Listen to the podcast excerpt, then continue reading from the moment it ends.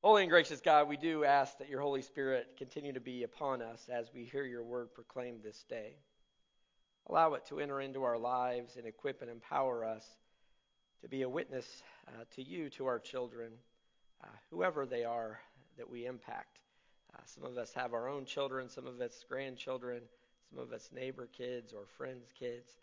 Uh, we all have places where we encounter children who look up to us.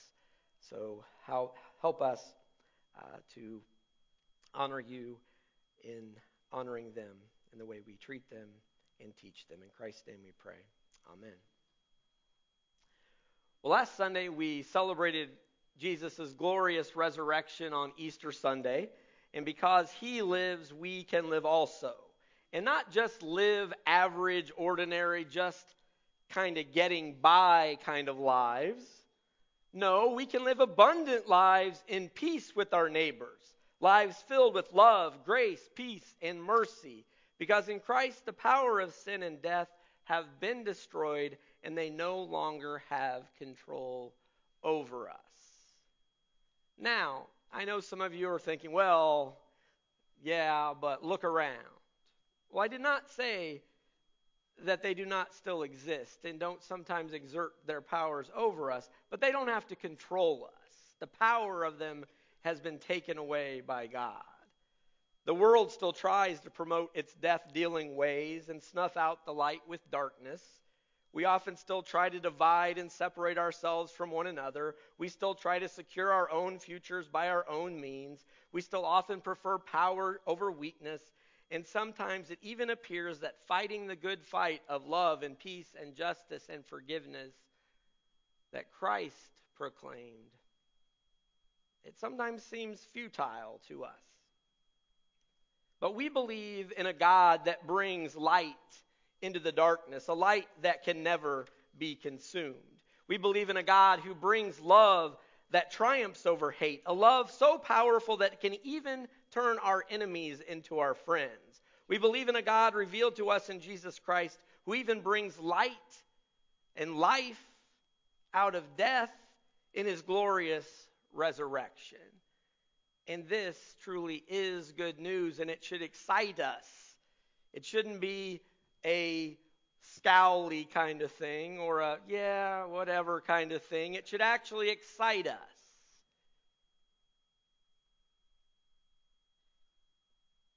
But we need to remember that God's got this. In Jesus Christ, salvation has come and the kingdom of God is breaking forth here and now and into the glorious future.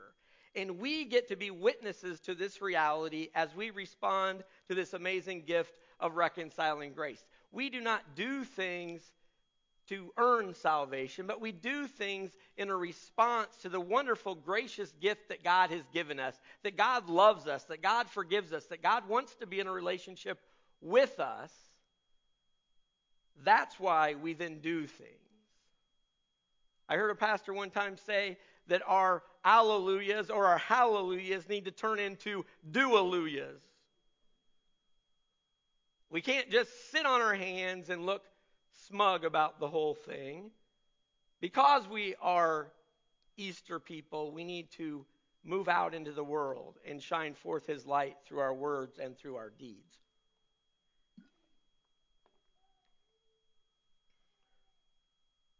But while Jesus is the Savior of the whole world, there is no doubt. First, he was rejected. Psalm 18:22 foretold this rejection. It says, the stone that the builders rejected has become the chief cornerstone. And the reason that's possible is because that's how God rolls. Our no's, no matter how dramatic, do not change God's eternal yes. Because no matter what God's no matter what God's love is steadfast for all the children who he has created. As we look today at building a strong spiritual foundation for ourselves and for our children, one built on rock and not on sand, this steadfast no matter what, yes, even when you did that, love of God is critical to instill in our children. But this first begins with all of you who are not children who are sitting out here today. You adults out there, you, you parents, you grandparents, you teachers, you coaches, you scout leaders, you youth group and children's ministry leaders, it all starts with you believing this fact. Because if you don't believe that God loves you beyond measure and even in all your messed upness, and we've all got some of it, that you are exactly what God created you to be, that you have value, and no matter what you've done or not done, it can be forgiven and redeemed, then the kids that you influence will not believe it either. Christ and his never ending love must be the cornerstone when we build our spiritual houses for our children to live in. We must teach them this fact from an early age. Because as Proverbs 22 6 says, train children in the right way, and when they are old, they will not stray. Now, I can't really see y'all out there that well, but I know a few of you at least have some gray up top. You've been around a little while. And I, thank you, there's the lights. now I can see you. Uh, and I bet all of you can think about someone in your life who poured themselves into you, who was a spiritual mentor for you, who showed you the love of Christ. Maybe that's why you're here today. Maybe it was a mother or a father or a grandparent or a friend who showed you God's unconditional and never ending love. One of the greatest influencers of children to recognize God's love for all creation is the way that we model love for them. That's why right now most of you can have that picture of that person in your mind because they loved you well. In our words, in our actions, in our showing up, and sometimes in our putting up, in our relationships with our spouses, maybe also and sometimes in our shutting up. In our relationships with our spouses and what we allow to influence us, where we spend our time and where we give our money, these all tell our children something. And trust me, they are watching and they are listening. Ever had a kid parrot back to you something you said earlier in the day and cringe? I know I have. Just about every day, Emma parrots something back to me, and I'm like, oh. A lot of times it's what my wife says, so that's good. But you know, um, but sometimes it's definitely me when our children reflect back to us what we're portraying to them, it can be a scary thing sometimes. But it's proof that they're watching and they're listening and they're learning and they're trying to find their way in the world. And they trust us as their guides. So ask yourself this morning what is the cornerstone of your family's life? And do the children you influence, you may not all have your own children, or your children may be grown and you think you don't have any influence on them anymore, you still do. They also say things that they go, Oh, my mom used to say that to me. Oh. you all have children that you influence. Do they know that God loves them unconditionally? And do you model this love in your interactions with them and with others? In Deuteronomy 11, 18 to 20, God reminds his people Israel how important instruction in the faith is to raising up children. It says, "Fix these words of mind in your hearts and mind of mine in your in your hearts and minds. Tie them as symbols on your hands and bind them on your foreheads. Teach them to your children, talking about them when you sit at home and when you walk about along the road, when you lie down and when you get up. Write them on the door frames of your house and on your gates. And I'm going to grab this. Forgot it at the first service, but here it is.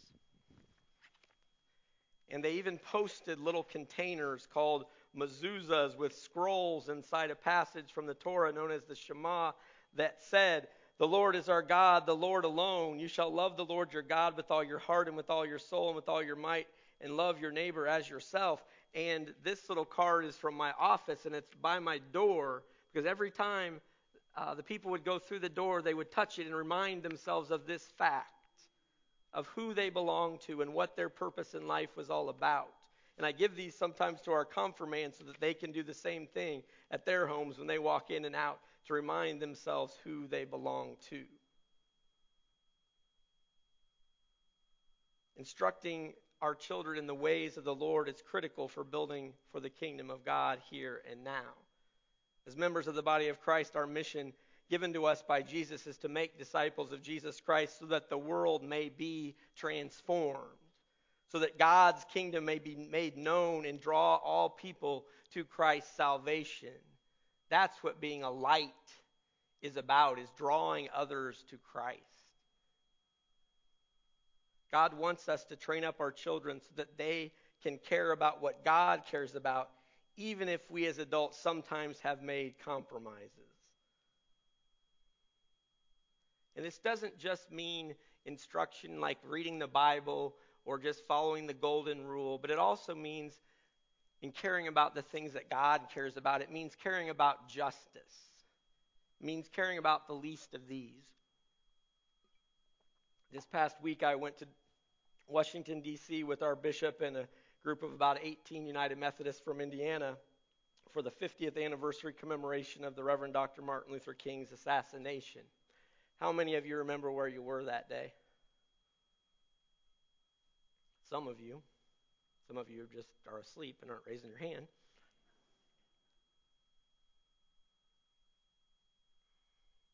Had a great impact on a lot of people. It happened before I was born. But we were there for a rally to end racism. And we went to the United Methodist building, uh, which sits, if you're facing the Supreme Court, it's the building directly to your left. It's the only non governmental building on Capitol Hill, and it stands as a witness to Christ, and it stands to the witness of our church, the United Methodist Church. And while we were there, we took a tour, and a gentleman told a story. He said he grew up in the South during segregation to a racist family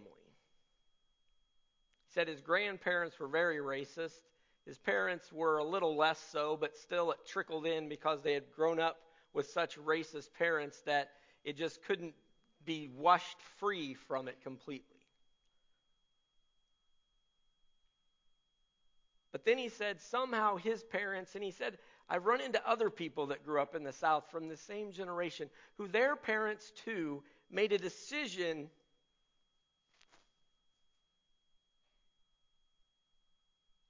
not to let their racist past be transmitted on to their children.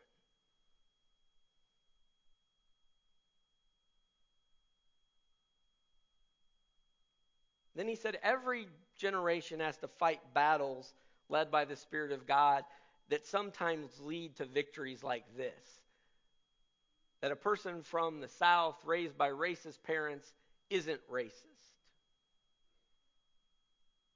But then he also said, but these victories that are won by generations can also be lost in the next generation if we don't stay true to what the Spirit has led us to. You know, Martin Luther King spoke of the beloved community, and to me, the beloved community is the kingdom of God that Christ has inaugurated in his triumph of life, of light over darkness, of love over hate, and even life over death. One time I went to my wife's classroom when she taught in Pike Township, and one year she had uh, kids from that spoke seven different languages at home. This was in her one third grade classroom. Seven different languages at home. Uh, they were black, brown, and white kids. Uh, some of them lived up on Eagle Creek Reservoir in really huge houses and, and had a lot of money. Some of them lived in the projects and had very little. Some lived with aunts and uncles or grandparents. Some lived with both families, uh, both parents in their home. And when I would go in to visit,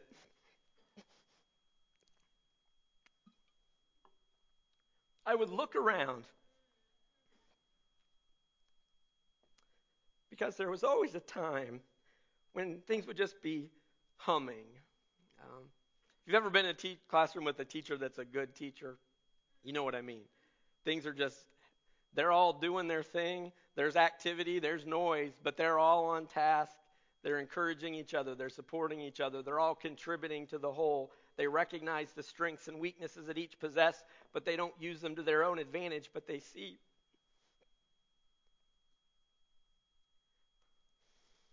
this beautiful diversity as a gift. When my wife first started teaching, she didn't have the language of a calling. Like she never had heard that really talked about, a calling. And so I gave her that language.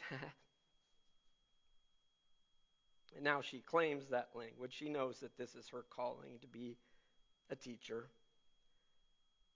But as I also, you know, use religious language, I looked at that room and I saw reflected there the kingdom of God, the way God intends it to be. Or rich and poor, black and white and brown.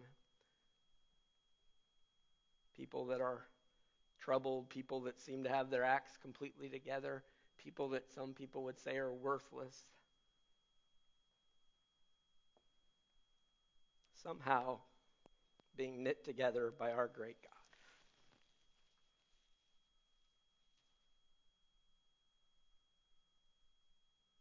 We, as the body of Christ, in response, in response to the good news of the gospel, are to actively participate in building for the kingdom here and now as a witness to the healing power of the risen Christ because our children are watching. As United Methodists, we have a rich heritage of confronting anything that would separate us from our brothers and sisters, other children of God who Christ so loved.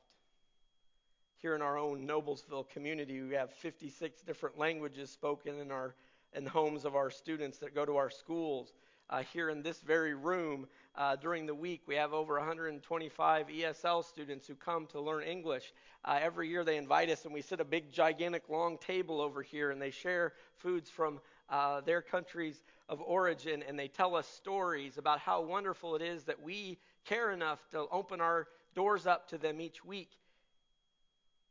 And they tell us about how wonderful they've been blessed by coming to this country.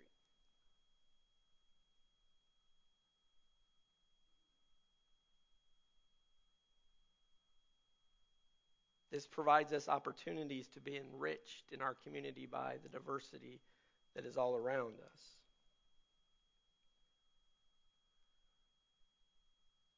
Sometimes the dream of the kingdom of God or Martin Luther King's dream that he spoke of seems to be delayed just as Jesus sat in that tomb. But on the third day, he arose from the dead in triumph.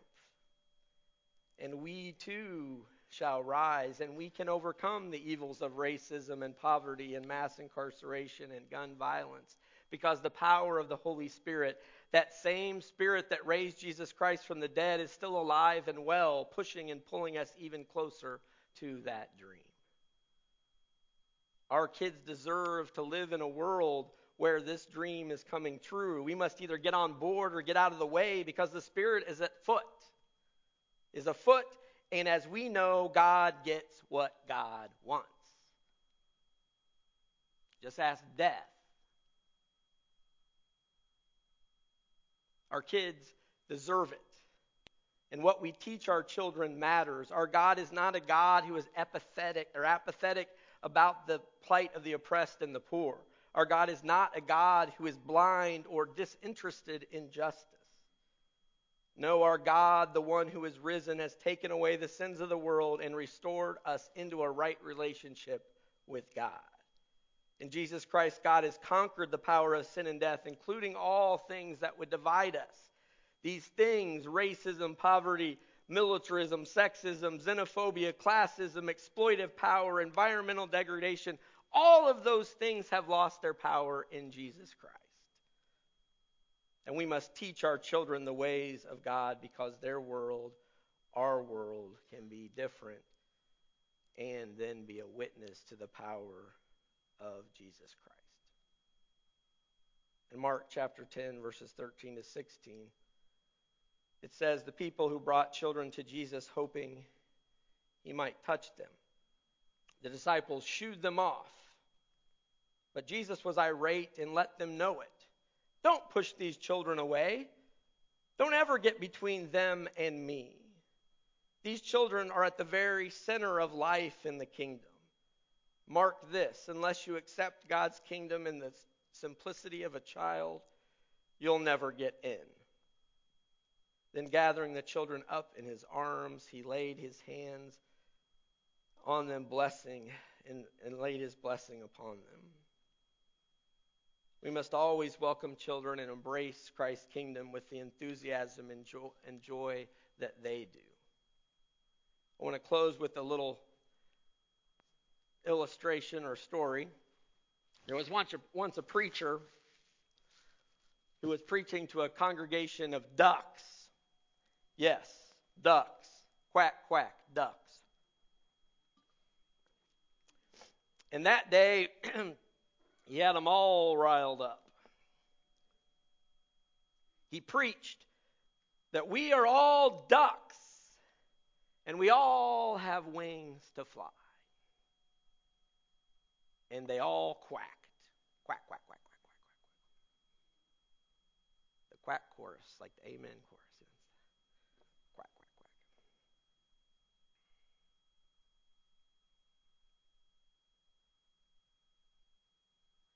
He preached, We are all ducks and we all have wings to fly, and they quacked their hallelujah and they flapped their wings in agreement.